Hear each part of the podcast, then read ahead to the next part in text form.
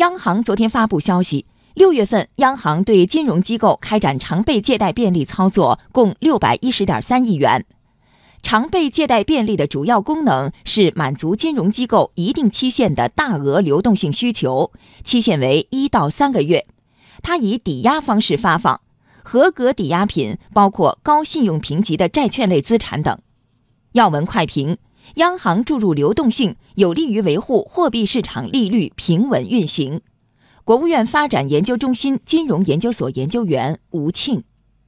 在过去的一个月里，金融市场出现过一些波动。这个波动呢，有一部分是因为流动性的不足造成的。央行通过常备借贷便利向市场提供了流动性。在六月底的时候，央行借贷便利的余额是五百多亿，在一个月前，这个余额只有两百多亿。也就是说，在这一个月的期间，央行向市场通过这个常备借贷便利注入的流动性大约是在三百多亿的样子。这个注入的流动性抑制了短期的利率的上升，这是央行做的重要的事。但是，这种短期的流动性的注入，并不意味着宽松的货币政策，这仅仅是对冲了呃市场的变化，并不意味着我们货币政策取向的改变。